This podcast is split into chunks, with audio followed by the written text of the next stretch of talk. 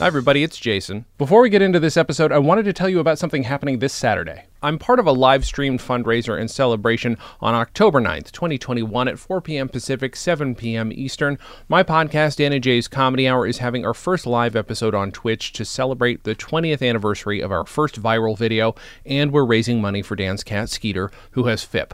FIP is normally a deadly disease, but they're keeping her alive with experimental drugs that are very expensive. So you can donate during and after the live stream. We figured why not try to raise some money with the one thing we know, which is comedy. The show starts out as a discussion of some sketch Dan and I did when we were kids and quickly turns into improv, conversation, and visits from other dimensions. You'll see what I mean when you check it out. Just visit twitch.tv forward slash dgomiller. That's twitch.tv forward slash D-G-O-M-I-L-L-E-R this Saturday, October 9th at 4 p.m. Pacific, 7 p.m. Eastern. We hope to see you there. And in the meantime, if you want to donate, you can check out bit.ly forward slash save Skeeter. That's bit.ly forward slash S-A-V-E S-K-E-E-T-E-R. Now, on with the show.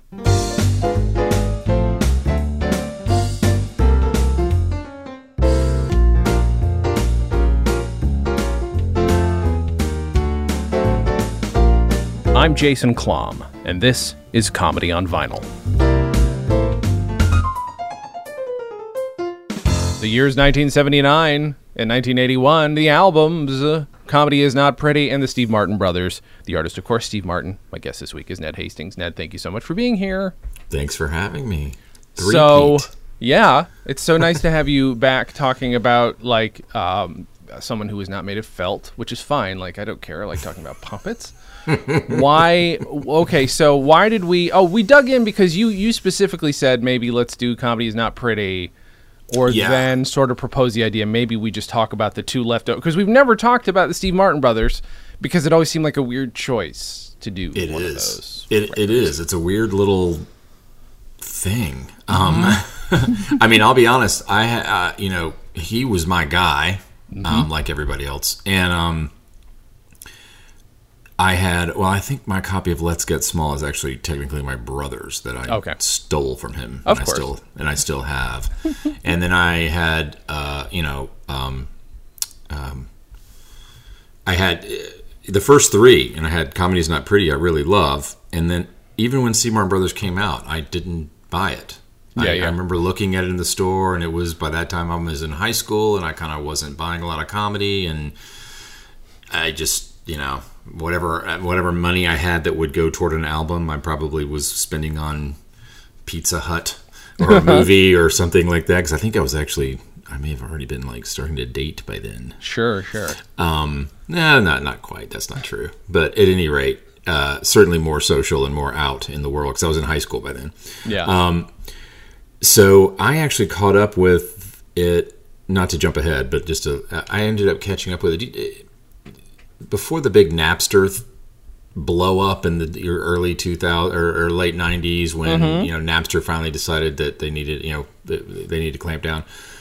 There would be uh, blog sites where people would upload albums that were out of particularly if they were out of print. Mm-hmm, people would digitize them and upload them. And i Yeah. landed on one of these sites that just had tons and tons and tons of stuff and i saw steve martin brothers on there and i was like inside, and it was out of print at the time and i was Yeah. like i'm just going to download this and finally listen to it um, and so actually i have that my first listening was not on vinyl but it is of a vinyl recording That's really funny.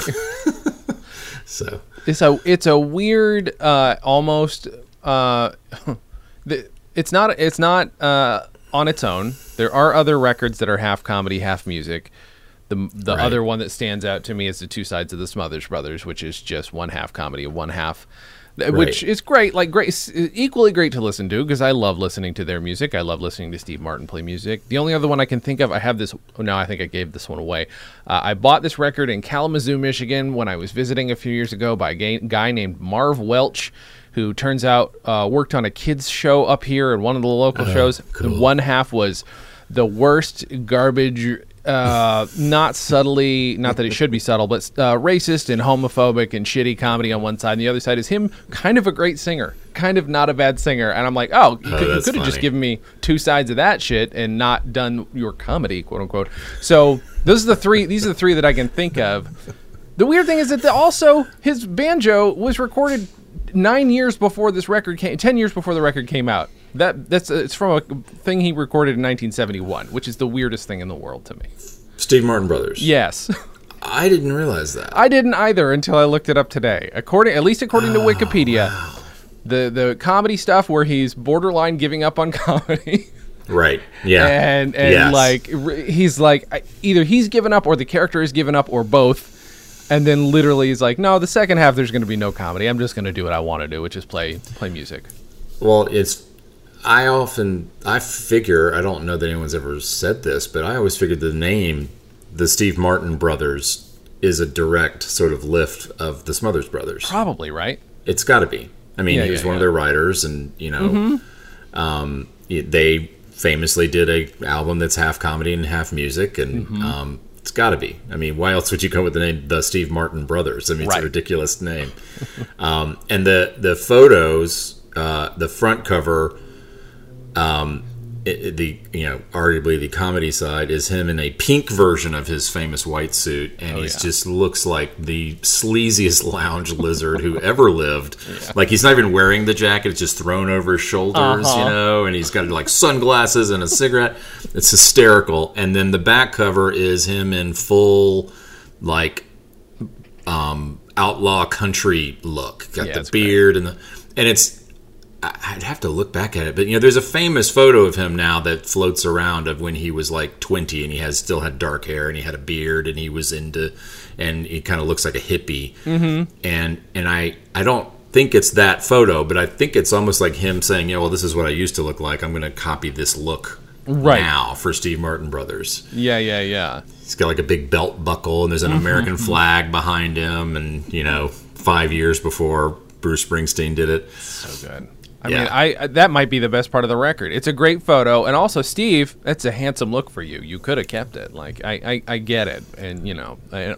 I respect him leaning into going gray. I, you know, that's Yeah, he did early. Exactly. I would have taken gray over bald. I'm just gonna say I would have taken that a million times over going bald. But um, yeah, I- it's a good yeah. look. The long Yeah. hair and the beard. It's a good look. I wish I Oh, could yeah. do it again. Yeah, yeah. I just have the beard Mm-hmm, Um, and the gray. Um, uh, yeah, and you know, I noticed too. There's a break in "Comedy's Not Pretty" where he just plays a song, Yeah, yeah, yeah. just straight out. It's not like in you know "Let's Get Small" where the music leads to a comedy bit and back and forth, and you Right. know, it's it's just a flat out stops the show and does Mm-hmm. plays the banjo, and so it kind of feels like a little hint. Mm-hmm. Of, of like you know this is kind of what I think I need to try to do for a little while. Right. Even though like it's it's his career is one that's hard to track, and I and I appreciate that because I'm sure there was a lot of this guy being that successful, but also being afraid he was going to be that guy forever. He didn't want to get pinned down. I totally appreciate that on a creative level. Yeah, Um, and I also think I appreciate him reflecting that in his comedy, where again, either he's not trying hard anymore or the character's not trying hard. Don't know. Couldn't tell you which one it was. Yeah, there's a couple of things happening actually in in comedy's not pretty in particular that I noticed, um, and I and I I kind of harken back to his biography, his autobiography, where he talked about when he kind of knew the jig was up with that character was Yeah. you know because and um um it it it feels like he his comedically he knew it before emotionally he knew it maybe but um, because there's not only um, there's there's a few bits that he does and comedy not, is not pretty in particular that the setups are he's already used them in other Yeah. other albums Yeah. uh, the famous one though like the first cut is where he talks about his real name being Gern Blanston Yes. Right. and there's a whole bit in com- in uh, Let's Get Small, uh, where his real name is blah, blah, blah, blah, blah, blah. Oh, you know yeah. it's like this Uh-huh. nonsense name, and they're both great bits, Yeah. but they're completely the same setup, and he just takes them in a different direction. My cat just uh, chimed in. I couldn't tell if it was on your end or my end for a second. It was my cat. Yeah, they're both walking on the table behind there. I can, I can see them. Um, sorry. Um, and, and I, uh, gosh, there's another one. Um, I remember. oh, well- he does the setup of like people ask me, how, Steve, how can you be so fucking funny? I know that's mm-hmm. also he also repeats that one. Mm-hmm, mm-hmm. Uh-huh. and and there's a actually the title track "Comedy is Not Pretty." Kind of that setup is this sort of like I'm terrible at relationships, which is you know in Let's Get Small leads to him cutting his girlfriend in half with a shotgun, and it's amazing. Um, and this is a funny bit too because of the whole. but It's a shorter bit, but it does feel like it's like you know, okay, let's let's go down this road a different way. Yeah. Um, and I don't, I don't think it's necessarily laziness so Right, much. I think right. it's him.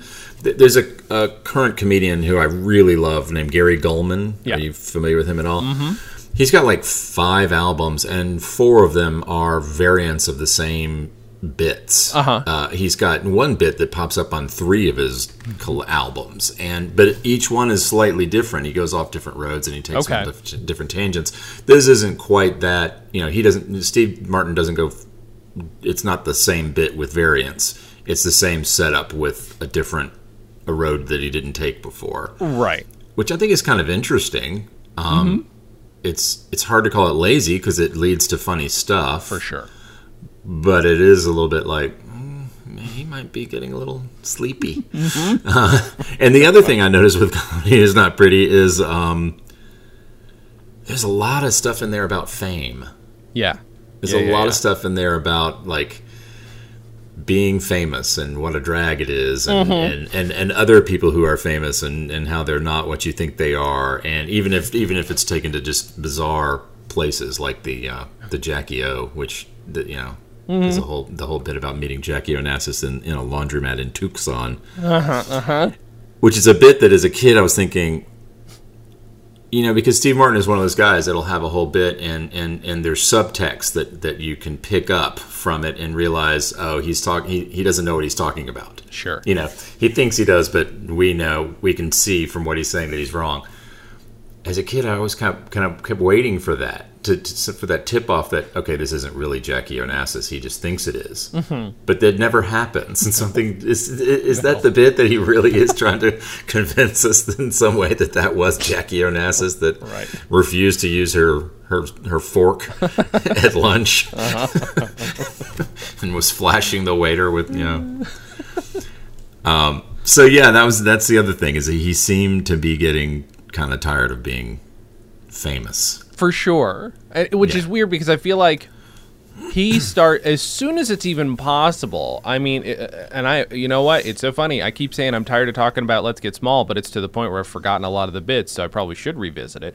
But i feel like there are even bits on that record where he's already at least pretending to be more famous than he is and obviously once you get to wild Yeah. and crazy guy one half of the record it's intentional one half of the Yeah. record's a small club and the other half is a fucking stadium a stadium which um uh, yeah and, and, and I think with let's get small that's his character his character is the the puffed up guy with nothing to back it up Yeah. you know the Yeah. the, the, the you know the, and, and he's a little bit smarmy and he's a little bit full of himself and he's not quite as big a star as he thinks he is and that's Yeah. the bit Yeah. and if that's the bit and then you're playing stadiums the bit's over right right you can't pretend to be more famous than you are um, because you're the most famous comedian on earth. Um, um, I actually had a, a buddy uh, in, I think I was in sixth grade, who went to Steve Martin in, in concert. Uh-huh. And, and I can remember him telling me, he's like, guess what I did last night? I was like, what? He said, I saw Steve Martin in concert. And the term in concert to me was so foreign to the uh, the notion of comedy that I remember thinking, did he just play the banjo the whole Right. time? And he's like, no, it was his comedy. I'm like, in what? And he had played the Omni, like which was the where the you know I saw Paul McCartney there and and you know Sting or you know the Police and you know I mean yeah it was it was our major major music venue. It's a stadium. It was where the Hawks used to play. Mm-hmm. and um, yeah he filled it. That's fucking and crazy. so this is like 1978 I would. I mean, this, this is a this is a period that you that obviously I'll, I'll never get to visit, but it, it I just feel like that is something I would love to have seen. Although, mm-hmm. oh God, what I also can't imagine seeing him perform. Although maybe, maybe there were cameras, but I mean, if you if you only got him from a distance, what are you even seeing? Are you there a pink just blob Right. yeah, a white blur yeah I can't What imagine. Yeah. You maybe can barely hear it because still there's a point. There's diminishing returns on that sound at some point, especially if everybody's scream laughing around you. Mm-hmm. So maybe it wouldn't have been. I don't know. That's weird. It's funny because he has a bit in um, Steve Martin Brothers about doing a joke for the people in the back seats. Yeah, yeah, yeah. And as a setup, it's not dissimilar to the joke, the bit in again, Let's Get Small, the the plumber joke, mm-hmm, which is one of my absolute favorite things of all time. And um, you know, the whole idea of like I'm, I've got here's this is just for these people, um, but he doesn't go that deep into it. But he's got a the joke about the people in the back seats, and it's like basically it's like it involves him holding up a dime, the smallest coin he could find, but on some level, you kind of wonder, okay, did he come up with that joke while he was working at a stadium? Uh-huh. You know, and of course now he's working in, in a small room. I don't know where they recorded it, but it's obviously like, um, you know, the, the boarding house or, or one of those places where he I gotta recorded. look it up. I saw it earlier. Yeah, so comedy is not pretty. It uh, was recorded at the boarding house. Yeah, good call. Absolutely right. Okay. And then Steve Martin Brothers is recorded someplace in Vegas. It, it is unlisted where in Vegas, but then the Hollywood okay. one is at the Comedy Store. So the second bit, second comedy Okay. chunk is in the Hollywood's the Comedy Store. Okay, that makes sense. He makes a joke about playing Vegas just for the money, which is really funny. and then he says something like, you know, you know, just to pay the rent for the next 25 years. um, which is a funny joke on its own, but it also kind of harkens back to this thing that he does in um, um, um, oh god, I can't uh, Wild and Crazy Guy Uh huh. where he talk where he's like going over his his taxes for the year and his expenditures and his like and then he starts playing with the idea of like how much he can charge per seat. And like finally he gets to the idea where he's like charging like five hundred thousand dollars a seat and and then he gets to just do one more show and that's it. So he's making jokes even at that time about leaving leaving comedy. And it feels like a joke and it may be it may have started out purely as a joke but he keeps making that joke um, Yeah. particularly in, again in by steve martin brothers when he's making it you're like oh he's saying goodbye he's, he's not going to do this anymore Yeah, very much so. Uh, and of also, course he famously did not announce his retirement he just stopped just stopped. Right. yeah The uh, the Steve Martin Brothers also is notable for him not writing all of his own material because Jack Handey, at the very least, was one of the co-writers on the Steve Martin Brothers. i didn't realize that I didn't either until today. I had to dig into it. There are a few bits with with that in mind. You you can go back and listen to it and be like, well, that that could be a Jack Handey bit. Like some of them are, you know, if something I don't know, it, it feels, but they also feel like they are perfectly like, you know, they they, they meet at, at this perfect point. Uh, Yeah, it's funny because. I never really thought about how much the Jack Handey style and the Steve Martin style are similar. And Yeah. I'm, I'm willing to believe that they're, you know, I don't think anybody's copying anybody else. I think they just are two like minds that Very much, yeah. probably met on SNL and, you know, went, oh, wow, you, Mm-hmm. you share my brain. Yeah, it's it's Um, really funny. Honestly, I there there are. I will give this to the Steve Martin brothers because it's the one I listened to most because I'd already heard comedy is not pretty, so my revisit wasn't as note heavy. But God, there's just some weird. There's a moment where in the the Vegas show or something where he's saying that Eddie Fisher is in the audience and then Carl Reiner's in the audience, and oh look, they're mm-hmm. shaking hands. Oh, I was here for a great show business moment. He just does this whole bit, and I'm like, there's part of me it's like there's half a chance that Carl Reiner's actually in the audience, but I'm guessing it's just an entire bit, just him fucking pulling it out of his asshole. It's funny though because I when he said Eddie Fisher, I'm like, okay, Eddie Fisher's not No, he's at not, Steve yeah. Martin's show. but the thing is, Mm-hmm. he may have been Yeah, if he's there with his daughter, Yeah, who's one of fair. Steve's really good friends. that's a very good point. Um, and you know, let's face it, they probably dated Mm-hmm. um, because it sounds like she went out with everybody. Um, and I don't mean that in any way, shape, or other than it sounds like she did. Yeah, yeah, yeah. Um, um, and there's something about the way he says, "Yeah, yeah, stand up," and people kind of clap that made me kind of think, "No, they're really there." Right. And then I, I just wonder if maybe they really are there, and Mm-hmm. then they shake hands, and then Steve just that's just Steve riffing at that Mm-hmm. point. Yeah, my brain vacillated the entire time, and I think it still is. I'm like, yeah, are they? Or, is the audience hip enough to play along that much? If they weren't, like, that's I guess my other question. Probably Right. not. Right. That's that, and I think that's where I kind of buy into the idea that they really were there. Mm-hmm. Did I say Carl Reiner? I meant Rob Reiner. I'm sorry. I just feel like I got to correct myself. I said No, it is Reiner. Carl. It is It is Carl. Carl. Oh wait, because Yeah. it's the because he said the director of. Okay, yeah, My right. one movie. Yeah. my Yeah. one movie. Yeah. Okay. Um, but again, it could have just as easily been Rob because Mm-hmm, they're they were also. Um, I heard Steve Martin in an interview one time say that, and I always knew he wrote on the Smothers Brothers, Mm-hmm. and I've learned since I first heard that that he one of his his writing partner was Bob Einstein. Oh yeah, But I heard him in an interview say that his first writing partner on the show was Rob Reiner.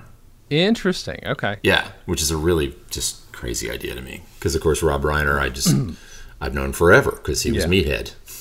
You know, Did you ever see that documentary Smothered about the Smothers Brothers? Maybe we've talked about this before. I don't think I have actually. It's it sucks that it's standard definition. No judging uh, the people who do it, but like that's what it was at the time, and that's what they could afford to make. It's I think a really good documentary about the whole history of the Smothers Brothers being censored. But there's there's a Right. bit there's back when the Aspen Comedy Festival still existed, they did a reunion show with all the big ones, including Steve Martin.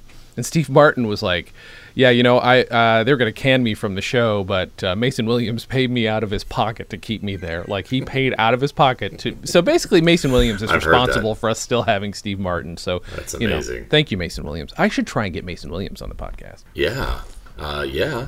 You know, and that actually dude. reminds me of um, your show of shows, Mm-hmm. um, which I constantly put those two shows together in my mind, not simply because of the 2 Mm-hmm. Reiners, but because your show of shows just had this writer's room that you know turned into a pantheon of comedic talent Right. out in the real world. And same with the smothers brothers. And and i mean it's just insane the people that were writers on that show that became famous. But um the other that that what makes me think about that is um, Mel Brooks was actually not employed by the show; he was employed by Sid Caesar. That I did not know. The producer of the show hated Mel Brooks and didn't want him on the show, but Sid wanted him, and so he Sid paid Mel him out of his own pocket to Wow. be to be one of the writers on the show. I will say of all the stories I've ever heard, and I love Mel Brooks. He is my hero, and he is the absolute, you know, dream guest, top five dream guest for this show. Yeah. Um, I know that if I were in the room working with him, writing as a young man myself, if I were young and he was young, I'd hate him too because I know the Oh, energy yeah. that that it, it's just there's no doubt. Yeah. Sid Caesar hung the guy out of a window. He was so pissed with him. yeah. So yeah. I mean, which because is he was insane. complaining about it being hot. those fucking stories of that show. Oh my god. and and about Sid Caesar being freakishly strong. Oh, That's yeah. what I love about yeah. Yeah, yeah, Apparently, Uh, uh, I I heard just I was watching a Dick Cavett rerun Uh-huh. actually, and I think it was Carl Reiner was the guest, or maybe it was Mel who was the guest, talking about how uh, uh, Sid Caesar one time got so angry at a cab driver that he tried to pull him out the window of the, the cab, but not the main window, the little small window that used to be built into cars so you could smoke. that little vent window in the front. He literally like reached through that and tried to pull the cab driver out of the car. Yeah. Wow. And then to see Sid Caesar in Grease and Grease too, as this just not shriveled. I don't want to say shriveled, but this very like humbled, Yeah. humbled ex-alcoholic, like this Past hum- whatever humbled- prime he had. Yeah, yeah, This is small guy. Uh, if you guys want a good idea of what he was like, from what I get, watch my favorite year because Joseph Bologna plays the Exactly. exact like what you picture Sid Caesar was behind this. That's so good, such a good. movie. Yeah. And I've heard basically Mel hired him Mm. um, to write it because it's Mel produced it, and Yeah. and he, he intended for the Benjy Stone character to be based on himself. And the guy the guy said to Mel, "He's like, I'm going to base him on me because I'm nicer than you." I was gonna say that, that at no point does he come across as uh, yeah oh yeah I'm I'm I'm an idiot because uh, yeah His it's Norman Steinberg. it's Norman Steinberg and That's I've, what I was gonna say, I've, okay. I've interviewed the man on the podcast I just I didn't realize so. it was the same. I thought so. Yeah, I thought you had. What's great is I interviewed him and I didn't even bring up my favorite year which I happened to just adore and have since I was a kid. Uh, Me now, I, too. now I got to get him back on to talk about my favorite year. Oh, that'd be great. It's such a good movie. I interviewed uh, the lady who plays. Oh God, what's her character? Uh, she plays the lady writer on that in the movie, and she also plays the prostitute. Anne DeSalvo. Yes, thank you. She also And plays the prostitute in Arthur, and uh, I mostly wanted to interview her about those two parts, and she. Yeah. Ah, that was just a great interview. Such. I I just saw her on Cheers rec- on a Cheers re- Oh yeah, yeah, yeah. She Doesn't was she Eddie play- LeBec's secret wife. Thank you. Right, because they wanted somebody who was Carla-ish, but not Carla. Slightly taller than Carla. Uh, every I um every time like yeah, she basically said she just everything she got cast as was just like you know just like an Italian lady. She's like mostly was just get cast as the Italian lady you needed, mm-hmm. but she was perfect as a not Carla Carla. It was so good. Mm-hmm. I love her. She's such She's good great. actress. She's great. She's hilarious in my favorite year. Like with, I mean, she's fantastic. Lainie I just Kazan love- is another dream guest. I just feel like I should point that out. I love Lainie Kazan with all my heart. She's one of the funniest people on the planet, and I need her on the show as well. And a hell of a singer. Good Christ, yeah. Yeah. Oh yeah, yeah, yeah, yeah. That that in the early, I don't know if your family experienced this because I'm older than you, but in the early days of home video, when Mm. you when everybody first got their first VCRs or you know whatever playback machine they got, Mm-hmm. and you would have these sort of favorite movies, and and that was one of the ones that my family you, you could just put on at any time, and we would all just eat it up. That Mm-hmm. Yep. my my parents, my brother, my sister, we all loved that one, Mr. Mom, Mm-hmm. uh, Night Shift. Oh shit! Um, sure. My parents wouldn't let me watch that. Wait, did they? No, they did. They did. It was violence I couldn't watch. Boobs were okay. It's funny. My parents are actually um, have always been pretty prudish Uh huh. about anything sexual, Uh huh. and I rem- and I and I had seen Night Shift in the theater, and just thought it was hilarious, and then like brought it home for my to, to like I rented it, I guess, and watched it, and then you know. In those days, you'd rent the movie and, and you'd have it for 24 hours. And so, like, you know, if somebody watched it that night, somebody else is going to watch it the next morning. You know, oh, the movie's still here before we take it back. I'm going to watch it before we take it back. and uh, and um, uh, my parents watched it, and and my brother, my mom and dad says, "Oh, we watched Night Shift and thought it was so great," and my brother was just shocked. He's like, um, "Aren't there like boobs in that movie?" And and my mom's like.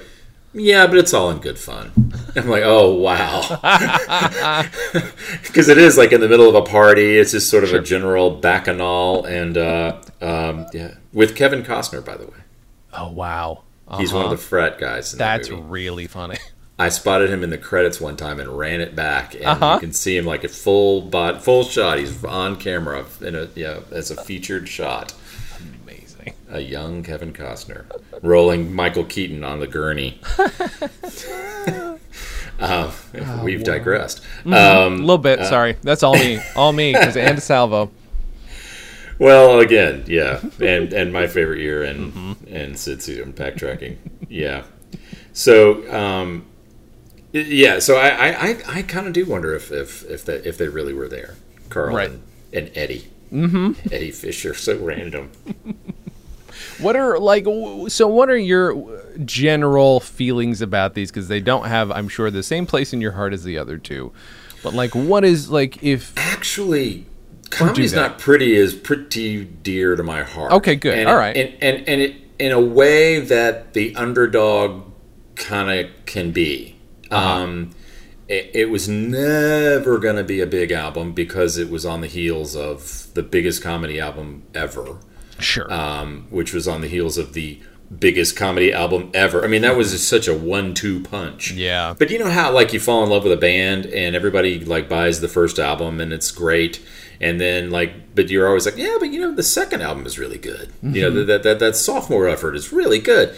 This always felt like that to me. This always had that sort of like, you know, nobody's paying attention to how really funny this album is. Right. And it's it's only in light of my knowledge that it was his last full album and and and his autobiography of like saying that it, you know how it was all kind of fading in his mind as something you know that he was interested in doing. It, it's only that it takes on those vibes of okay, yeah, I can hear where he's getting a little tired. Um, it- to me, it's a really solid, funny record. There's lots of stuff in it that I that I quoted over the years. Um, I'm actually I've got it pull, pulled up on my laptop so I can see the, the set list because there's the Googoophonic thing is funny the- about the stereo. He's laughing although, through that, and I can't tell if that's a bit. I can't tell if him fucking up is a bit or not. For years, I just thought it was just screwing up and fun, and mm-hmm. laughing at it. The last time I listened to it, or the last two times I listened to it, I thought, oh no, this feels a little stagey. Yeah, It does Yeah? feel Okay. like that's the bit, like the, the Okay. like the the screwing up is the bit, and mm-hmm. and I mean I shouldn't say it. It, it. It's not the bit in the way that Steve Martin bits are classic, sort of like let's let's peep in through show the showbiz curtain a little bit here. I think he's really just kind of trying to make it into something that it's maybe not. Okay. Um, okay. partly because the punchline of it it has to it relies so much on it being as long of a story as possible so that then he can just kill it with like yeah, it's okay for my car wouldn't want one in my house which is a line that we repeat all the time at my office and and and um uh what else is the other uh, and you know um the other interesting thing not only does he take the break to play the song but he takes the break to read from the book Oh yeah. Yeah. from Cruel Shoes, and um, it's funny because I like hearing him read his book. And the book is Have you ever read that book? I have not. I not all the way through. I know I've read The Cruel Shoes and one or two other things out of it. Yeah, I've it's really funny. Yeah. it's really funny. Again, stole it from my brother. Um, and uh, yeah, I actually used to read it out loud to my friends at lunch in high school it. Yes. in character and trying to do like trying to do my Steve Martin impression sort of, and you know how would he read it? You know, if he were reading it. Mm-hmm. I know, God, so obnoxious. I love that. No, that's good. I mean, sure. So yeah, it's the nerdiest shit, but it's good. That's good. I love that. It's I did not really have the guts to do that. Oh yeah, yeah. Well, I don't, I'm not sure guts is the word.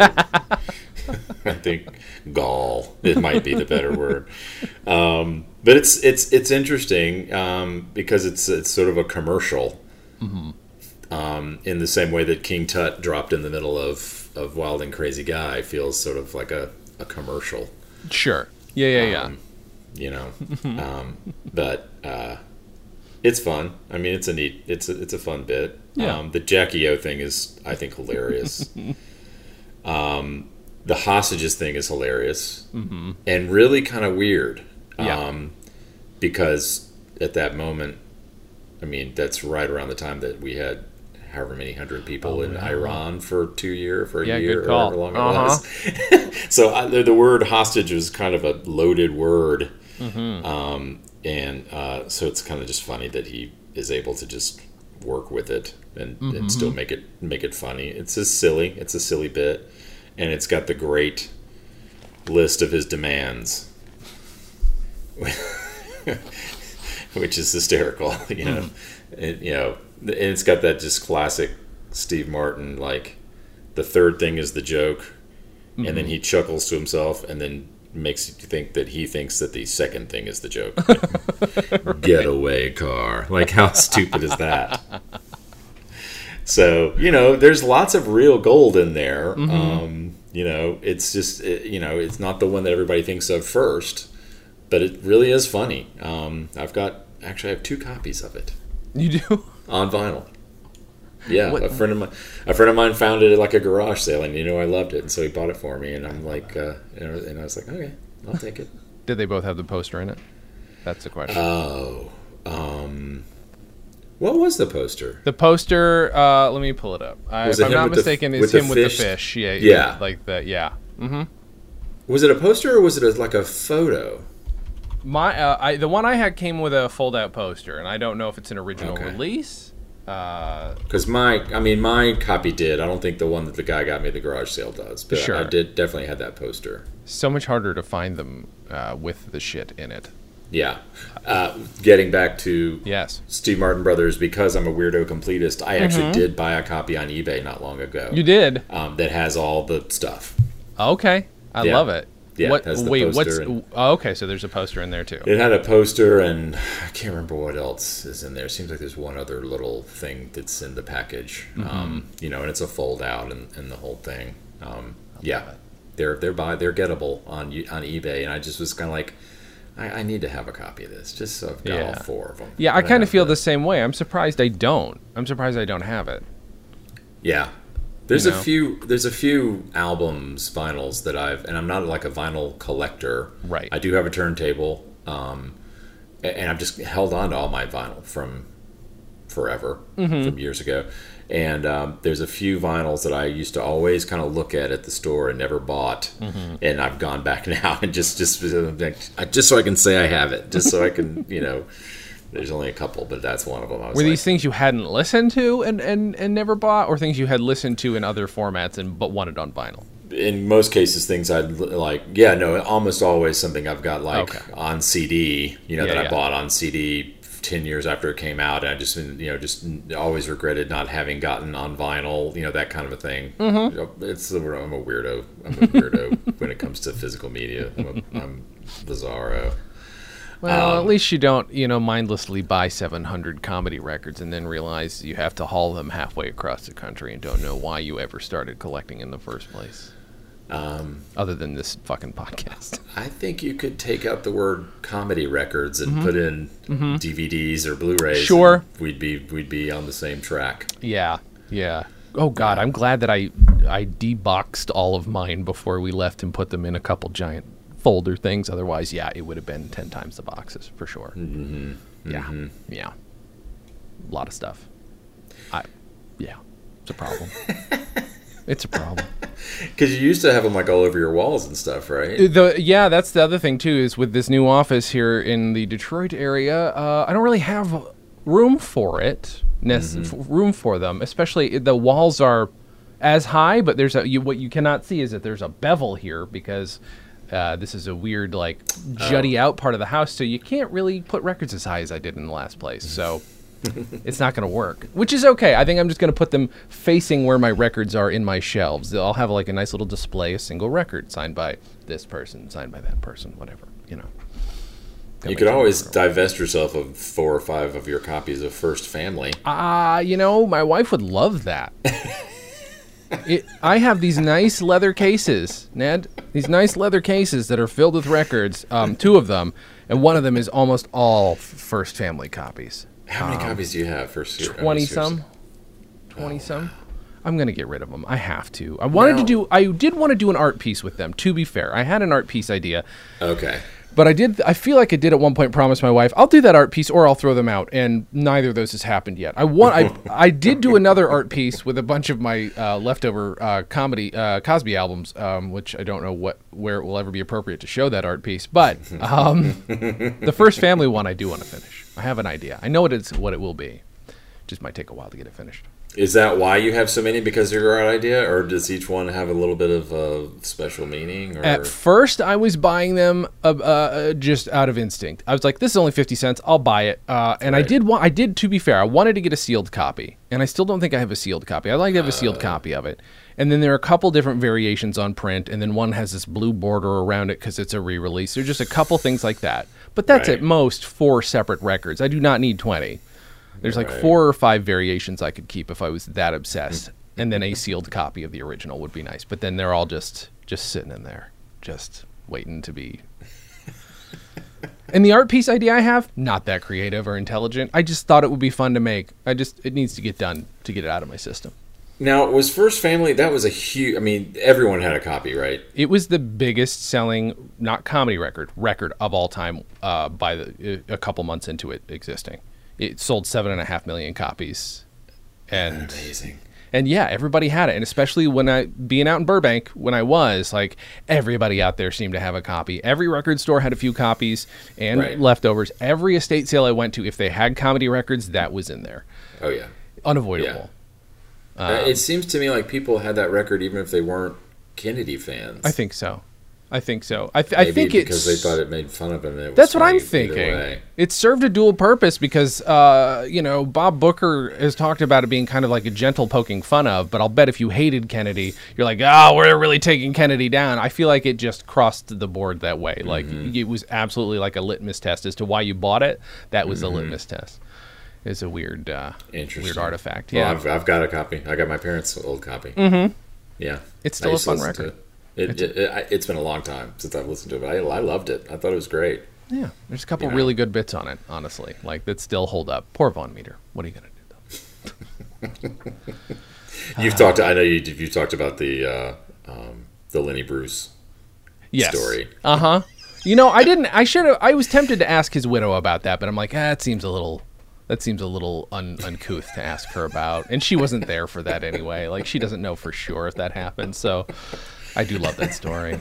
It's just funny. It's just inherently is. funny. It's because it's so tasteless. Uh-huh, It's it's so like e- even if it's not. It, again, it's like half the people have already thought of it and Mm-hmm. they're, they're so relieved that somebody said it out loud, and the other half are like, "Oh my god, I never thought about that."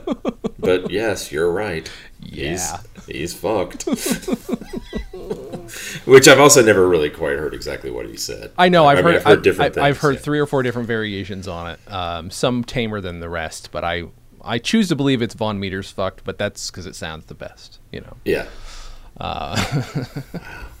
Sorry. It's just, and it was like that weekend, right? It was that Like- night. That's how I've always heard it told. Is that he got up on Oh, stage wow. that night. I don't. Again, could be totally apocryphal because there's no record of it. But damn, if he did, part of me admires it, and part of me is like, "You piece of shit." That's There's another part of me that's like, "You bastard! Why? Why? That's Wait a like Gil- day." that's like Gilbert Gottfried's Fukushima joke. oh God. He Or boy, his oh, 9/11 joke that he Oh, told yeah. on like 9/12. Huh? oh my Christ!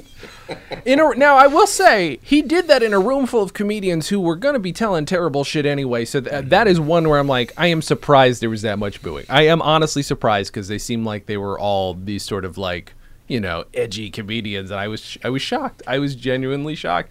I, I if I were Gilbert Gottfried, I would have thought I'd read the room. I wouldn't make that joke if I were me, but I'm just saying I know he would. I wouldn't have thought of that joke. No, no, no, no. Yeah. Oh boy. Uh huh. Holy fuck.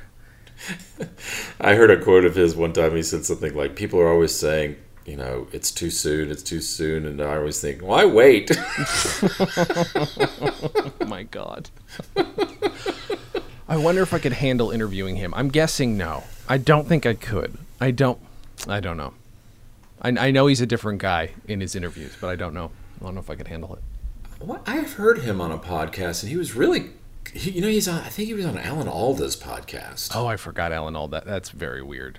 I think he was on. Well, Alda was on Gilbert's podcast, Okay, and he's great. sure. And I think he had Gilbert onto his. Uh, or no, I'm wrong. He had Frank Santopadre. He had Gilbert's. Oh, Frank okay. Santopadre. Okay. Um, but I, I have heard Gilbert on podcasts, and he was great. Mm-hmm. Um, yeah, he was great. I want to interview Alan Alda. That's just a side note. I'd interview Alan Alda all day. That'd be great. He's a really, he's a really interesting guy. Yeah. He's Gotta really start- smart. He's one of like I think the only guy. No, that's a lie. That's a lie. Him and Dick Van Dyke are the only two people alive I think who got their start on the Phil Silver show. If I'm, I could, there could be one or two other guys who are, but they both got their start as doing bit parts on that show, and I'm fascinated with that era of entertainment. Really, I didn't know Yeah. they did. I didn't know they did. Both of them. Uh, George Kennedy was a like an extra or like did a, did one line on that show, and I think got his. He was still in the military, got his SAG card, and then five six years later has an Oscar. I've seen George Kennedy on an episode of Andy Griffith. oh yeah, yeah, yeah, yeah. So because And of I'm Bilko, thinking, he got and his. I'm thinking, man, how soon, how far away was this from Cool Hand Luke? It couldn't Yeah. be more than a couple of years. No, 'Cause by Andy? Griffith, you're talking like 63, 64. Yeah. Um, I've also seen Lee Van Cleef on an episode of Andy Griffith. That's really funny. It's very strange. Yeah. We uh, I'm doing a side podcast soon about um, George Goober Lindsay, and uh, so I've got a lot of Andy Griffith on the brain. a buddy and I have a running list of, of actors and actresses who are known by their full name with their character name in print. And, you know, So and. George George Goober Lindsay leads that pack. Mm-hmm. Um, trying to think of who else we've got. Anytime one of them comes up with, I'll just get a text every now and then. It'll Uh-huh. be somebody's name with the with the you know uh, Fred Rerun Berry. Oh, That's sure. another- yeah, Yeah.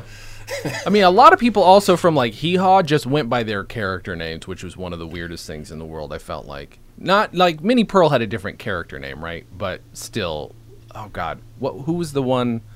Oh shit, trying to remember. I know there are a couple from Hee Haw who just straight up like you only Grandpa go by their Jones. I yeah. assume, wasn't his name. Yeah. Junior Samples. Junior Samples is that that can't be the man's real name.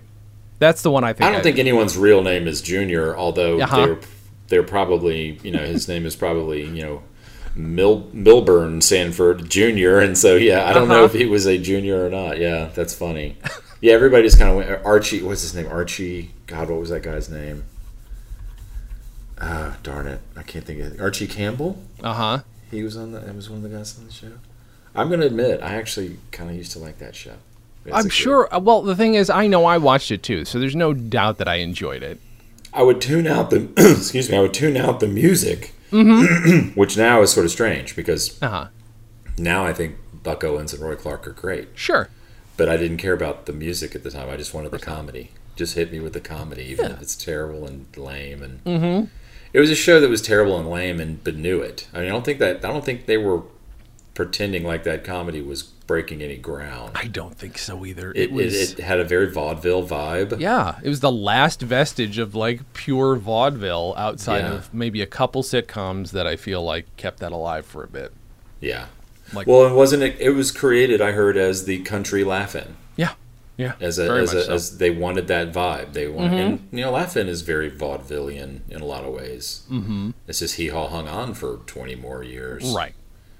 I mean, I was still, it, it was still on in the 70s Mm-hmm. You know, I remember. and I think they stretched it. They stretched it out later on too. And like they did, they did a newer version of it, if I'm not mistaken, slightly Probably. after. Like, it's one of those things that I expect to see a reboot of any day now. Honestly, I'm sure it showed up on the Nashville Network or one of those. sure, yeah, reboot yeah, of yeah, yeah. reboot of Hee it will happen. It will mark my fucking words. It'll happen. with that with that guy with the puppets. What's his name? Jeff Dunham. Oh yeah. Oh god. Oh Christ. You're right. That would have to happen, wouldn't it? It's Yep. kind of a miracle, actually, with the, the, the comedy, the the um, the Jeff Foxworthy group, Uh huh. that that didn't spawn a, a rerun, a, a, a- a hee haw reboot. I know. I know. Although what would be really funny is somebody who is like somebody like Ron White who is like uh, more pre- he's definitely from the south but he is not playing the same game those other guys are where he's he's he's a bit more on the liberal side and it's really funny to see him talking to the same crowd and saying some real fucking crazy shit to them. Yeah, I just I yeah. I, I I I like Ron White. I think he I, I imagine I'd like most of his comedy. I could be wrong, but uh, yeah, he feels like the weird odd man out in that group. He just Yeah. sounds perfect. He sounds perfect. He's, you know, got that great accent and sits up there smoking a cigar and drinking whiskey or whatever. I'm just doing Sam Elliott on accident, but you a- know, that was very Sam Elliott. He has a certain there. He does kind of hit a certain type of Southern guy Mm-hmm. um, that the other ones don't touch on. Yeah. um, and of course Larry the Cable Guy. I don't, I don't think is a Southerner at all. I don't. I at don't least he he wasn't when he started out. At least his comedy in his comedy he wasn't for sure. Yeah, Dan. What's his real name? Yeah, I can't fucking Dan remember. Yeah. Yeah, and I mean that's just a character that he Mm-hmm. came up with that he decided to just take on the road. Yeah. It's easier to be homophobic if he does that guy. I'm assuming. I'm assuming he just I get to say the truth when I talk like this. Okay, well, that's weird. That's not how you talk, bud, just just that's real strange. Uh, where the hell? I'm sorry. I feel like this is my fault that we got off the rails, Ned. This is the problem. Like, there's so much of us to be able to talk about. I think know. fault is a is a heavy word that you don't need to use. Man. Okay, that's fair. That's Um, fair. Yeah. Oh, uh, the other thing um, that I was going to mention about sort of rehashes these Uh-huh. shows is the the last bit of on um, Steve Martin Brothers is he's kind of he's rehashing that French lover. Oh, yeah, yeah, yeah. Of his, that you know. Uh huh. Um, it, it's not quite a Festrunk brother, but it's because he sounds like he's doing like a French thing. Yeah, yeah, yeah. but yeah. it's that that classic sort of like I can do more with this guy. Mm-hmm. That's the same joke in a lot of ways, but Mm-hmm. still funny. For sure. I think. Yeah, You know? he's just playing a creep. He, he does. It's just weird that he just goes into the. That's not a thing. That is also very kind of weirdly vaudeville to just stand up there and like I'm just gonna do a character now. Mm-hmm. Like that's not a thing comics do anymore. So I guess that's why it stands out. But it is weird Mm-hmm. just like eh, here's my here's my guy I'm gonna do. Mm-hmm. Is is he also does this preacher who maybe this is based on a. Uh, Oh, I'm sorry. something- That's the last bit. Is Oh, the- okay. the- yeah, I'm sorry. You're right. It's the preacher that's the last bit. But the preacher ahead. is like eventually Harry Shearer's Reverend Lovejoy sounds exactly like this guy. So is he Right. doing this character, or is or it, was there another famous? Do you think they're both drawing from the same well? They're both drawing for the same. Okay. Well, Yeah. um, it, it- there's another that that gospel guy character of his. He does in one of the other records. Mm-hmm. Um, and um, it to me, it always felt like he was tapping into the Jim Bakker 700 Club. Uh, who's the other asshole that ended up being a rapist? Uh, that was like Oh God, I'm blanking on his name. You know, one of the televangelists that Billy Graham? being Is a huge creep. one? No, he actually Billy Graham actually managed to not. Okay. You know, his child is a travesty, but Okay. um, uh, no, one of these guys that was like ended up being convicted of crimes. Okay. Okay. Um, I think Jim Bakker was stealing from everybody. This guy was like, you know, basically sleeping with prostitutes every five minutes. oh shit. Yeah. Okay. hmm Um, yeah, that one. I almost said um, the name. You know, and, and those guys were all over TV, Mm-hmm. you know, in the 70s and, and into the 80s. They were all over the place. There, Mm-hmm. was, there was one station in, in Atlanta that showed syndicated reruns all day. That's where I used to watch the Dick Van Dyke Show. And, Mm-hmm. and, and, and, um, and then at 6 o'clock at night, man, they just switched gears and it was nothing but insane TV from, the, you Wow. know, the, yeah. Um, and yeah, and it was a Christian broad, it was a Christian station that Sure. they just were like, we're going to get them while they're at home and then just, you know, show Dick Van Dyke in the afternoon. and Mr. Ed. Uh huh. Oh fuck. Wow. Wow. Ah. You'd think at some point somebody would be like, I don't think a talking horse is in line with our worldview. but That is um, Satan's horse. yeah. exactly. But yeah, I think that's who Steve Martin is is doing, and I think obviously Reverend Lovejoy is based on a on. I mean, he, you know, he's got to be that. At least the voice he's got to be stealing from. Mm-hmm. From that, Yeah. from those types of guys, Right. because they always seem to be Southern, don't they? It's so unfair, but it's true. I mean, there's religious fanatics all over this country, but Sure. those guys on TV always end up sounding like they just finished baling hay. Uh huh. Is it My Blue Heaven where he where he plays the preacher, like where he's playing, or am I No, confusing the two? um, What's the fuck? I always confuse the two. Yeah, I, I know. Uh, good lord, I can't believe I just went blank. Yep, I know. Well, it's because I said the wrong one. That's why. He, he plays the tent the tent evangelist. yeah. Um, eh, was that Leap one of also? Faith? Is it Leap of Faith? There we yeah. go. Which is actually I've never seen, and it's supposed to be really good. and it's the the weird. It's that weird moment where it is also based off. Of, it's based off the same material that Goodfellas is, but it is. It's it's That's my blue heaven. That's blue, my blue heaven. Oh, okay, My blue right. heaven is good because What the fuck is my blue heaven about then? Why am I confusing the two? Where I My Blue Heaven is is about a guy who's in witness relocation who decides that he's right. bored and and you know and that is what happened with Henry Hill from Yeah. the Goodfellas. He did get bored in witness relocation and he did start dabbling in some criminal activity. And of course, the funny thing about that is the interesting thing to me about that is Mm. Nora Ephron, who wrote My Blue Heaven, Mm-hmm. was married to yeah, Pileggi, who wrote Goodfellas. that's so weird. So it's like this, like she knew that this was going on and thought, well, this is funny, Uh-huh. and and made a movie out of that. Um, uh, so it's like this weird two sides of the same coin idea. So So, leap of faith, though, there's something about that that I heard recently that that actually is kind of interesting. Mm-hmm. Um, and I can't remember who wrote that. It seems like somebody kind of. Uh, a name that I don't Faith. recognize. Janus Cercone. Cer- Cercone. Don't know. That, okay. Don't know. I just heard something about that movie recently, and I, it was one that I kind of ignored when it came out. Sure. Because there was a few Steve Martin movies there that I just sort of Yeah. ignored. Yeah, of course. Of course. Um, That's I'm trying to remember the last one I did see. Now that I think about it, it was there was there were no panthers or the color pink involved. I know that. oof. yeah, Why? You know, That's the question know. I, always ask. Not that I think Peter Sellers is perfect or that those movies are perfect, but it just seemed like a weird thing to remake. Period. those movies are not perfect, but they're hilarious in their way, and Mm-hmm. they are what they are. You just don't. That's just. uh, it's just he owned that character. He was that character. You don't just redo that character to me and, and make it make sense. It's that I thought that was it's Yeah. and the fact that there's two of them is absolutely the more bizarre to me. I know. and also the fact that Kevin Kline is in them and he's not the one playing Clouseau. I feel like he's the better choice to play Clouseau Oh, if I were to right, pick out of the two. He would be a funny Clouseau. You know? he would be a very funny Clouseau. And, you know, it's, uh, you know, if Have you ever seen the movie Inspector Clouseau with Alan Arkin? I have not, Yeah, because I feel like that's also like rough. Is it at the same time as the other ones or just bef- in the it's middle? in between. There was a big gap. You know, they, of course, they did the, the first movie, which Mm-hmm. Clou- Clouseau's like not even the main character of the movie. He's just Yeah. the character that stood out. right. So then they took A Shot in the Dark, which was a play that Yeah. was had nothing to do with Clouseau, and put him in it and made a movie out of it. Okay.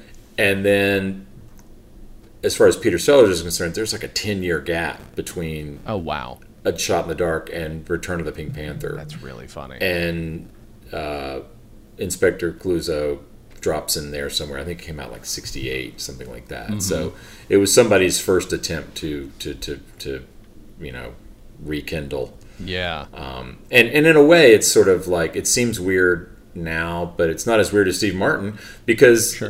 there'd only been two movies, and he wasn't that. It wasn't a huge thing, you know. Right, right. Um, and yeah, so Return of the Pink Panther. I remember when that that came out. That was a big deal mm-hmm. because it was just this character that had been dormant for a long time, and um, and of course it's hilarious. I mean, yeah. that was a big day. Those used to come on like the Saturday, the Sunday night movie on ABC. Like, Uh huh. In the same slot where you would see a James Bond movie, they would have a Pink Panther movies every now and then, and that was always a big deal. It's like, ooh, ooh, ooh Pink, Pink, Pink Panther movies coming on.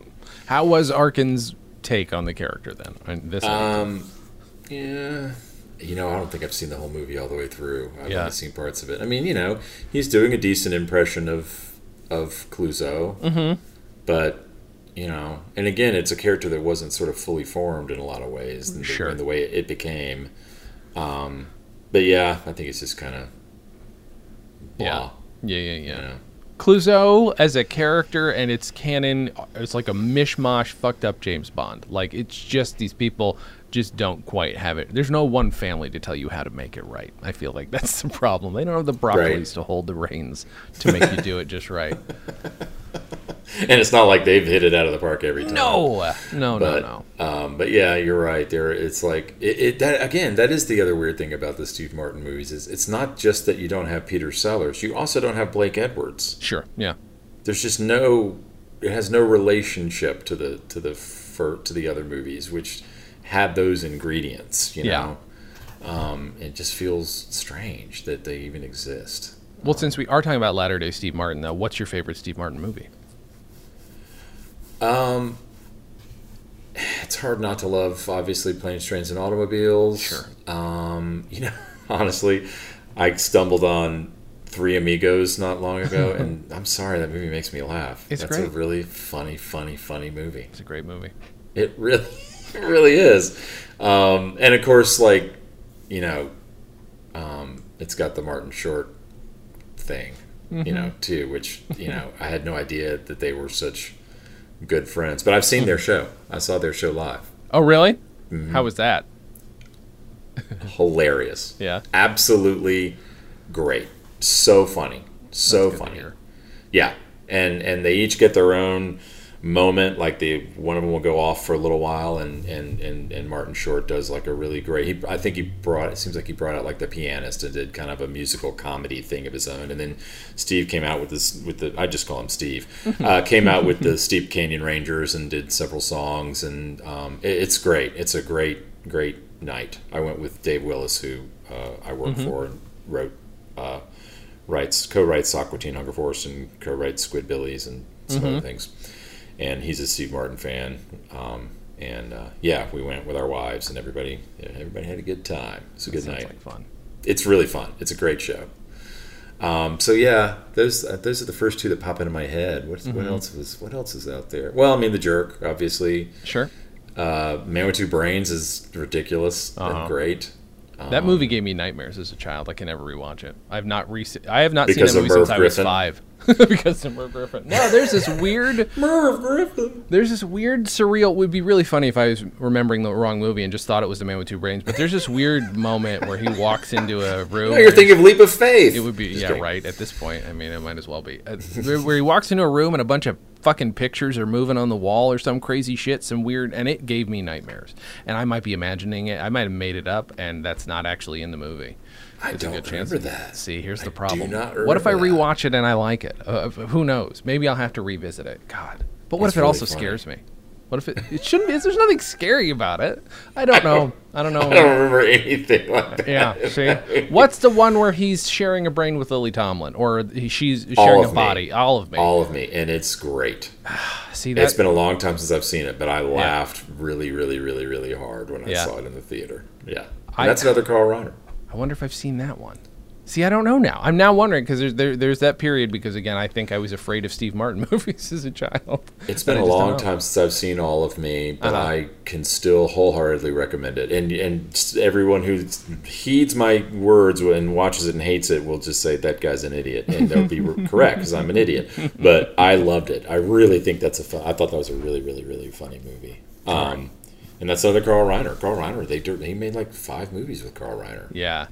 Because Dead Men Don't Wear Plaid is Carl Reiner, and Mm-hmm. Man with Two Brains is Carl Reiner, and um, so what? That's four, Yeah. counting the jerk. Mm-hmm. Uh, the jerk, by the way, speaking of which, co-written by a guy named Carl Gottlieb, Mm-hmm. who was again one of the Smothers Brothers guys, Right. Right. Right. and then they worked, out and he also wrote Jaws, Oh yeah, that's fucking weird. and he's in Jaws uh, in like one, one or two shots.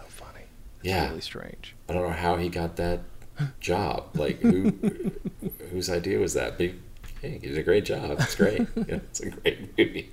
So yeah, it's another one of those like you know Smothers Brothers guys that went out and continued to conquer. Crazy. Do, do you Yeah. have do you have thoughts on um, uh, the banjo playing on side two of the Steve Martin Brothers? I love. I mean, I think it's great. Mm-hmm. Um, I'm I'm not equipped to comment on on music other than I like it. Yep. Same. um, you know, it's it's you know, I think it's great. I mean, I you know, I, I it's impressive. I think he's a really impressive musician. Mm-hmm. Um, and I've got a couple of his Steep Canyon Rangers CDs. Mm-hmm. You know, his I don't have the one any of the ones with Edie Brickell because Edie Brickell makes my teeth itch. But um, sorry, Paul Simon, but your wife makes my teeth itch. Um, uh, but no, I, I yeah, I actually honestly I, I have listened to it, but I did not listen to it in preparation for this because I assumed we would be just talking about the comedy, and I could just say Sure. what I just said, which is Uh-huh. yeah, it's good. You didn't. I was not expecting you to have a a breakdown of any kind about the. Uh, Wouldn't it be horrible if I did? I mean, it would also be so appropriate for the, these oh two God, records. this like, guy's not going to talk about music now, too, is he? the time signatures on the, on the second one. Um, you know, they were he really like, does some amazing things with. he is the Dave Brubeck of the banjo. um, yeah, I mean they're all. I think they're. Uh, so I'm looking at them now. Like Sally Gooden, I think is and John Henry. I mean those are Mm-hmm. all kind of well known bluegrass Mm-hmm. songs. There's a lot of them. Yeah, It's like six or eight cuts, right? yeah. Uh, oh, ten. Yeah, all told. Oh, you're. Yeah, Oh, you're right. Uh, I didn't realize until I just pulled it up. But yeah, So They're they're, short. Mm-hmm. Yeah. yeah. They're mostly like one or two minutes. There's a couple that are a little bit over three, and uh, that's all we can literally say about this. Uh, is that the time? It makes me wonder why. I mean, it, do, it does make me wonder what his thought was. Like, Mm-hmm. is was his thought? You know what? I, I don't have enough material for a whole record, and I've got to. I mean, is this the con- contractual obligation album? Uh, you know, Uh-huh. so I'll fill it with music, or is it really him saying, you know what? I want to express myself, and this is how I can do it. Um, yeah, I, I wonder. I've never heard Right. whether Because the other option is, um, the, the you know, if it's meta, the joke is I don't have enough material for an entire album right now. Like if if that's what he was doing. And I'll never do another comedy album again. Yeah. Yep. absolutely right. that that evangelical guy was my swan song. um, um, yeah, I don't know. It's interesting. I mean, uh, for for well, for that matter, what about the Smothers Brothers? Did, have you ever heard why they did a record of like half music? I don't know. because they wanted to. I yeah right. Like I'm not sure Because they were great, and why not? Did uh, w- uh, it sounds to me like a producer decision where like well let's bring in the people who aren't as into your your you know your crazy subversive comedy with a little bit of music i don't know it seems like a weird producer decision that doesn't make sense Well, the thing to keep in mind too, when the Smothers Brothers did it, Mm-hmm. Folk music and banjo music and that stuff was big. sure That Yeah. was a thing. Yeah. When Steve Martin did it, it was not a thing. no um, except for hee haw. Um, so it's in, it's it's interesting in that in that respect. Um, uh, but I again, and it also underscores to me, getting back to this Smothers Brothers, that so many of their writers were also musicians. Um, Mason Williams being a you know the standout there. Yeah. he, he was actually a, you know got famous as a recording artist for a minute. yeah he still does Um, comedy music i feel like i should point out he still like when i contacted him the first time to have him on the show try and get him on the show he just sent me a big old care package of just comedy cds that he had made it's pretty great he still does it Is it good stuff? yeah i enjoyed it you know it is is kind of what you'd expect from a dude of that era to still be making but yeah Right.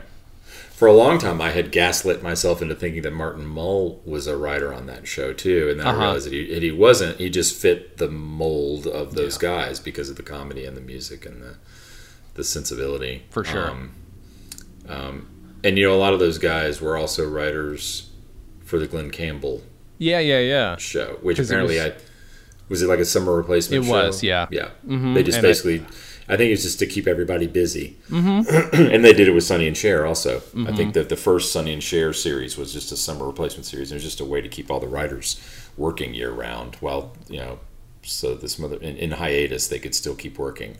I think t- uh, Tommy might have produced the Glen Campbell show too, to some degree. I Yeah. feel like that was part of it. Yeah, Um, probably. What's so funny uh, about him is I, I'm really curious as to like what the actual environment backstage was because I interviewed, co-interviewed, I should say, with my buddy Alan, um, the family of Lorenzo Music, because Lorenzo Oh. Music also wrote. He was a writer on that show. Yeah. yeah, and uh, at one and, point and he, a musician. Yeah.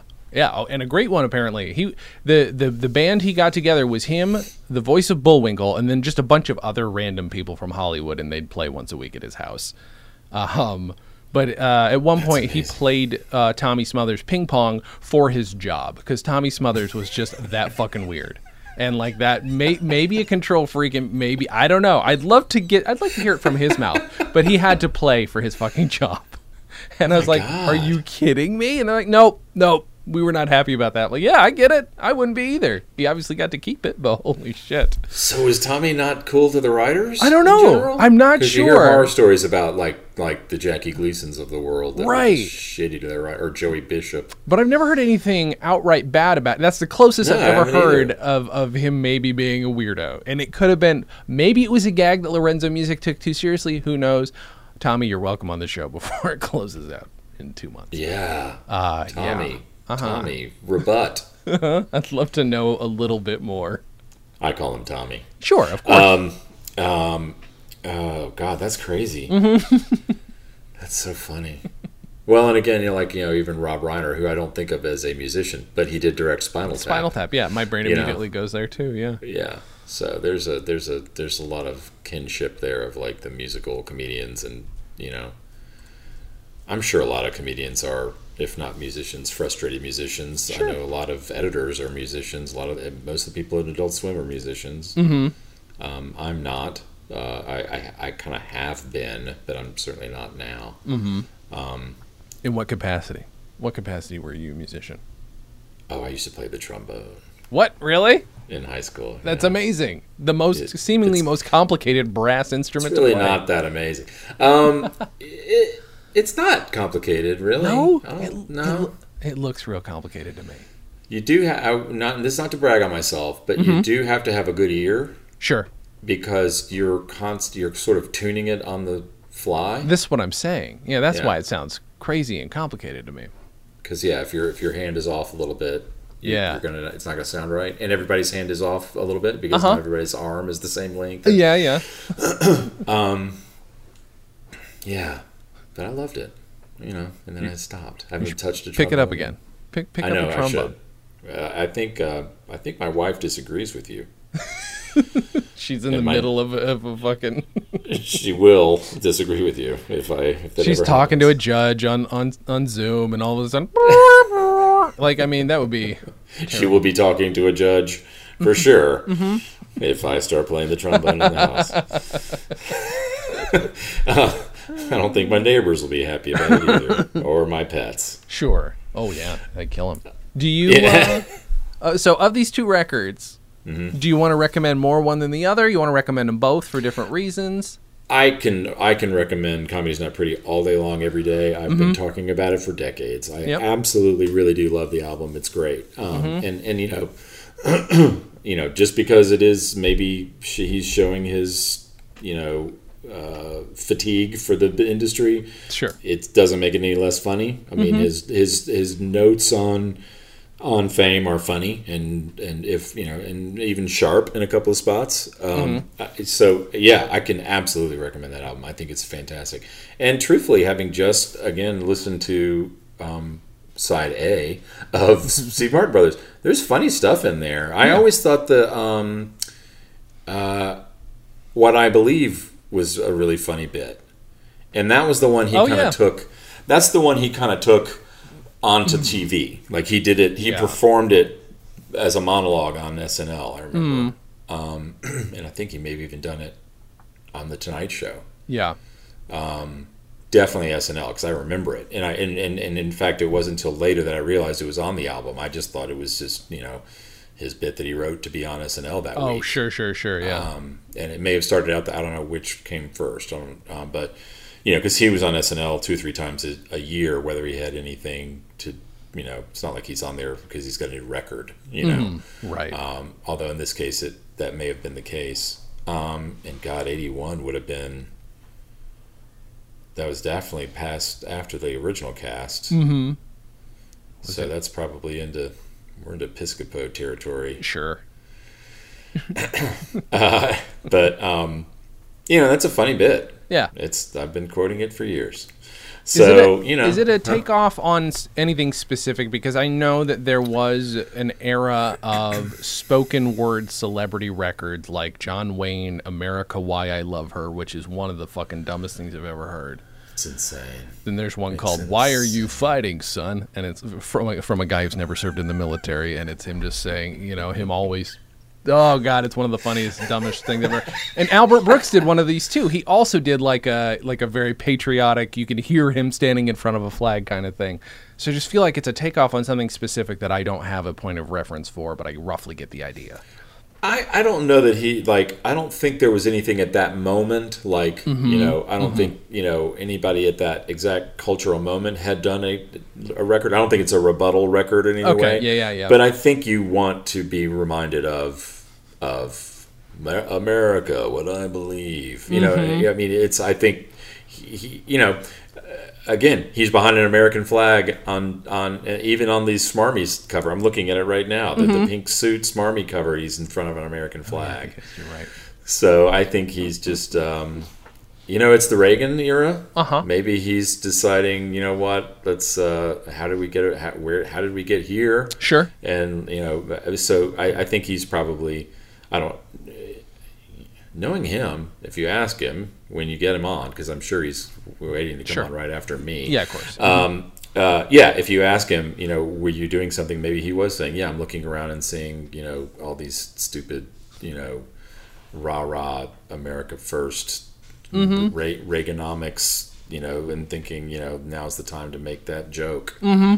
To, you know, it, you know, you know, it, uh, the John Wayne record was long gone, and John Wayne was fairly long gone at that point. But, Fair, yeah. um, or a few years anyway. But uh, but yeah, I'm sure he probably was looking around the culture and saying, God, when are, when are these records going to come out again? and so then he made one because it is just terrible faux patriotism and and, and spiritualism and whatever else. Um, um, yeah, I think he's just tapping into our cultural memory of those kinds of records and performances. And, Yeah, that's You know. fair. you know, does- like the televangelist. I don't think he's a. He, I don't think he's mocking any one of them. I think he's just Yeah. mocking that something that we all are seeing. Mm-hmm. You know, because they were everywhere. He does at one point. I will say this is a very written joke, but he does say Reagan can make this country what it once was—an Arctic region covered with ice, which I really, I liked quite a bit. I thought that was pretty good. Like, I yeah, You know what? And there's maybe good shit on here. I don't remember him talking about that, but maybe that's another thing that kind of contributed to to his sort of retiring his stage persona, Mm-hmm. at least this version of it, because you know he is back on stage, but he's not doing Yeah. that stuff. Is that whole idea? I mean, in the '70s, in 1977, 78, you know. Everything was so escapist in a lot of ways, Yep. and maybe he was just, you know, it's kind of a, he's running on the fumes of the 70s, but by the 80s, things were getting so freaking weird and Yeah, you know uh, and and and um, conservative and staid and you know that that, that you know that may be also why he's like yeah I'm I'm out. This isn't I can't do my thing anymore. It's fair. Yeah, you know? Um, hadn't thought about that before but you know I see 1981 I'm like wow we're that's a long way away from 1977 yeah, it really is. it's a really good point.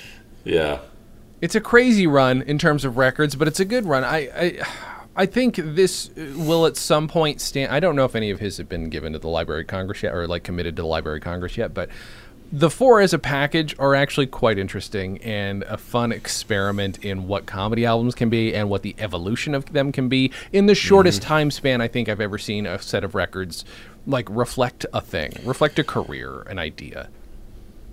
Yeah, I hadn't thought about that. Yeah, you're right. Um, and again, you know, we're talking about the banjo. The banjo's in there all along. Oh yeah, oh yeah, I mean, it's always there. I mean, he's got a whole great bit in, in Let's Get Small with involving the banjo. Mm-hmm. Um, and you know, it it it it was cool to me that he could do both things Yeah. so well yeah. and then but then it's funny that by the end he's just given over to he's just given up on the comedy and for the banjo Mm-hmm. um, yeah it's very strange because this is he hasn't done another comedy album No. he's And I, just done I, w-. I would love to know what it would have been if he decided to do it. Um, it wouldn't, you know, but I could don't imagine maybe there being an album of his show with Martin Short I think, I, you know what? I think that exists. I do think they have at Oh. least. I think they may have because the first was it on Netflix? Mm-hmm. Yeah, Netflix has a propensity for releasing everything they do on vinyl now uh, and paying very little attention to the. I don't want to say that, but I I, I say that because they won't send me anything for free. Uh, but you know, I just feel like they just churn out vinyl uh, with less attention to detail maybe than some of the more the, the the other labels that I tend to enjoy. Your, your stand-up records, your uh, special things, et cetera, et cetera. right right right Those those are the ones who don't just buy comedy catalogs and just release them uh, in en masse. Uh, they they have a plan. Um, so, but I think I feel sorry. I you know I have feelings and thoughts about these things, but I, I should honestly I should listen to that as a thing, like as a record. Since I haven't watched the show yet, I think it might be interesting to listen to the record of that. yeah yeah it would know. I, I would I would listen to that um, I didn't know they had done that so I'll, I'll track that down Yeah, I'm almost certain. Watch it turn out. I'm fucking wrong, but I swear I saw it at the record store uh, during when there was no pandemic. Now I never saw the, the, the Netflix show. Okay, you just saw but the live s- thing. Yeah, and I think great. it's the same thing. I mean, I think it's the. I mean, Mm-hmm. I'm sure they've added, you know, taken out some stuff and put in some new stuff, but I think Mm-hmm. in general it's the same show. Um, That's cool. I don't know for sure. Yeah, yeah, Uh, yeah. I should watch the Netflix thing and find out. Um, but um, so yeah, no, you're right. It is a. It's a. I mean, four albums in four years, Yeah, basically. it's crazy. Yeah. This is- and and he goes from basically being like this I mean, he was already even the first album. He he was sort of known already. Yeah.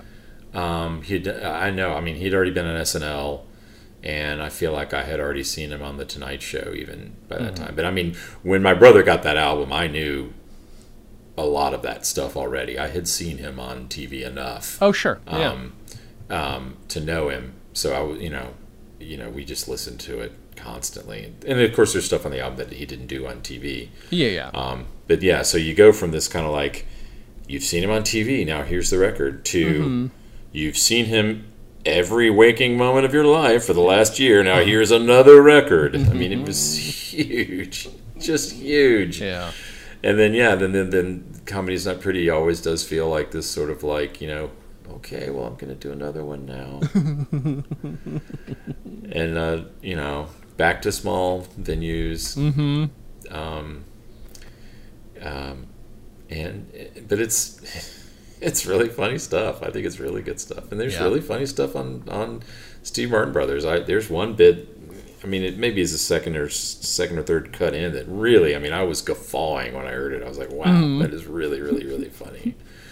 But I think I find that his asides and his like his kind of um, not so much the setups and the, the, the jokes are as funny as just his little things that he kind of follows up with that I Sure. find the most funny and the the, the, the the weird whereas the other the first two albums the setups are funny the whole everything is Sure, funny sure. you know and this one I feel like the the uh, Steve Martin brothers at least that the the the comedy part that you're listening to the setups and the punchlines feels they're funny they're Mhm. humorous but um, they're not gonna they're not surprising enough to make me laugh out loud I get that. Yeah. and then every now and then but then he'll throw in something at the end or uh, you know that that may have been just you know off the top of his head that's what'll make me laugh Yeah.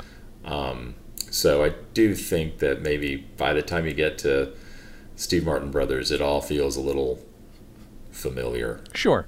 even if you haven't heard it. Right. You've heard it. um, whereas I think Comedy's Not Pretty does, it, it, there's still some originality there. Yeah. Well, he'd obviously run out of steam a little if he was going to have somebody write, co-write with him. It just doesn't. It's not the same thing. It's different. It's, Yeah. it's, it's hard to write in the exact same voice as somebody else, uh, and and write in a way to make them sound natural. Even if you've heard all their records, I feel like it's got to be a challenge. Yeah, yeah, that's really interesting about Jack Handey because Yeah. it does just seem like he just was like, well, you kind of do the same sort of thing I do. Just write me some stuff because I got to do another record here. Right. Right. That, I mean, now that you say that, that makes Steve Martin Brothers just seem like a complete contractual obligation. Uh huh. Uh huh. Yeah. It'd be interesting to find out. I didn't look it up or Google it or anything like that. Or, Yeah, I didn't know, see like- anything making it it overt as to why it was made, but yeah, I mean yeah, that that's a it's a that's a fair assessment of it. Um, It's really funny. Ned, I want to Yes. thank you for sitting and talking with me about both of these records because this has been fun. It's Uh, been great for me. I appreciate it. I've been, you know, like everybody else, I'm sure you talk to, the first thing off their head is, I want to do a Steve Martin album. Yep, every time. So it's nice to finally get a chance to to, to, to, to take a whack at Steve Martin, and uh, mm-hmm. because he really, man, he was my guy.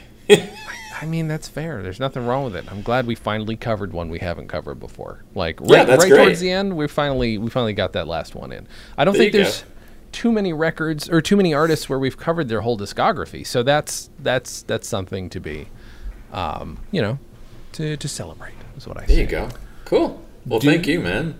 Do you have anything to promote? Keeping in mind this won't come out for like six weeks or something. It's going to be a while. Um.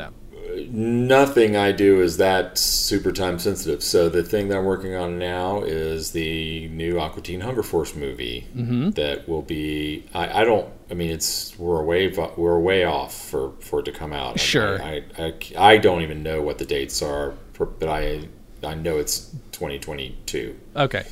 um, and I it's gonna have it's not gonna be in theaters like the first one, but it's so it's gonna it's gonna have a you know pay per view life, and then eventually will wind its way to um, HBO Max. Mm-hmm. Um, but it's great. it's really funny. I'm really excited about how funny it is. Um, so that's my that's what I'm doing now. Um, and then um, I'm going to jump onto a new show that I don't think I'm at liberty to talk about. Fair enough. Um, it, it, I, I'm not going to even chance it, but it's uh, I'm, I'm excited about that too. It's nice to have a new show to to to, to work on and, and, Mm-hmm. and, put, and push push off the uh, off the dock and see Yeah, what yeah, happens. um, so yeah, that's where I'm at. Adult Swim still going strong. We hit our 20th anniversary next week. Holy shit! Really? Yeah, we Damn. we, we aired actually this week. We, we we aired our first episodes aired the week before 9/11. Oh wow! Holy shit! Mm-hmm. Wow. Okay. Or yeah, I That's think that's crazy. right. The Sunday like 9/11 was a Tuesday, I guess, and I Uh-huh. think the Sunday before that was our second week. That's nuts. Yeah. So, I, Aqua Teen Hunger Force did not air the first night of Adult Swim. It aired the second Sunday of Adult Swim because it was Okay.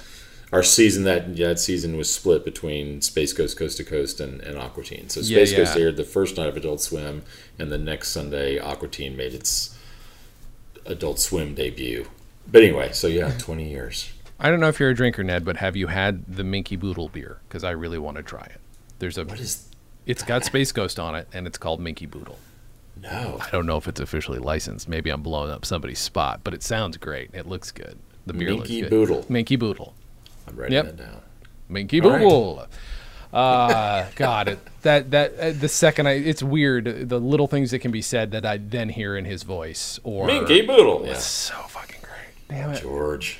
The weird love it. memories that I, I, I have of that show. I mean, I, and I was not a kid, by the way, who got high or anything. I didn't need it really to get high. I, I just I was just like, this is too much. This is beautiful. This is it is sublimely fucked, and I love it You, so much. you should get George Lowe on the show.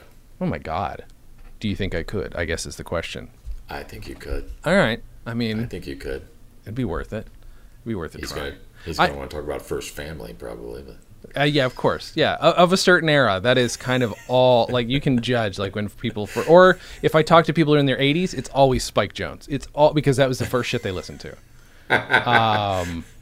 right, that makes Yeah, sense. yeah. Speaking of, oh, actually, I think I literally have a Spike Jones interview later today. I'd Oh. forgotten. Yeah, yeah, yeah. I'm talking with a guy about Spike. I talked with Spike Jones Jr. a couple weeks ago, and uh, that was fucking amazing. And then, yeah, I don't know. The, the way we're wrapping this show up is very weird and all over the place, and I'm loving it. Um, Yeah, that's great. That's know. great. This is fun. Um, thank you again for doing the show. Thank you. I enjoyed it. Thank you guys for listening. And as always, have a good thing.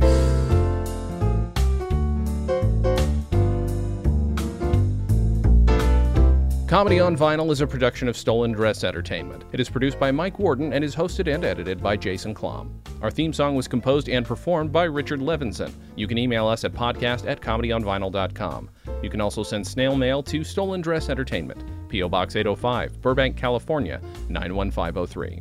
Subscribe to Comedy on Vinyl on Apple Podcasts, Google Podcasts, and anywhere else you can find podcasts. Give us a five star rating and write us a review. It helps. You can find us on Facebook, Twitter, and Instagram at Comedy on Vinyl, or find everything in one place at comedyonvinyl.com. A major portion of Comedy on Vinyl has been underwritten by Stand Up Records. Please visit standuprecords.com for all your comedy needs and tune in to the new Stand Up Records channel available on the Roku, where you can also find select episodes of this podcast. Visit stolendress.com to listen to our other podcasts, watch videos, and imbibe freely of our multimedia content going back 15 plus years.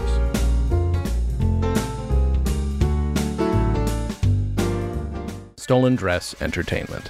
Hey, it's my turn. Ah!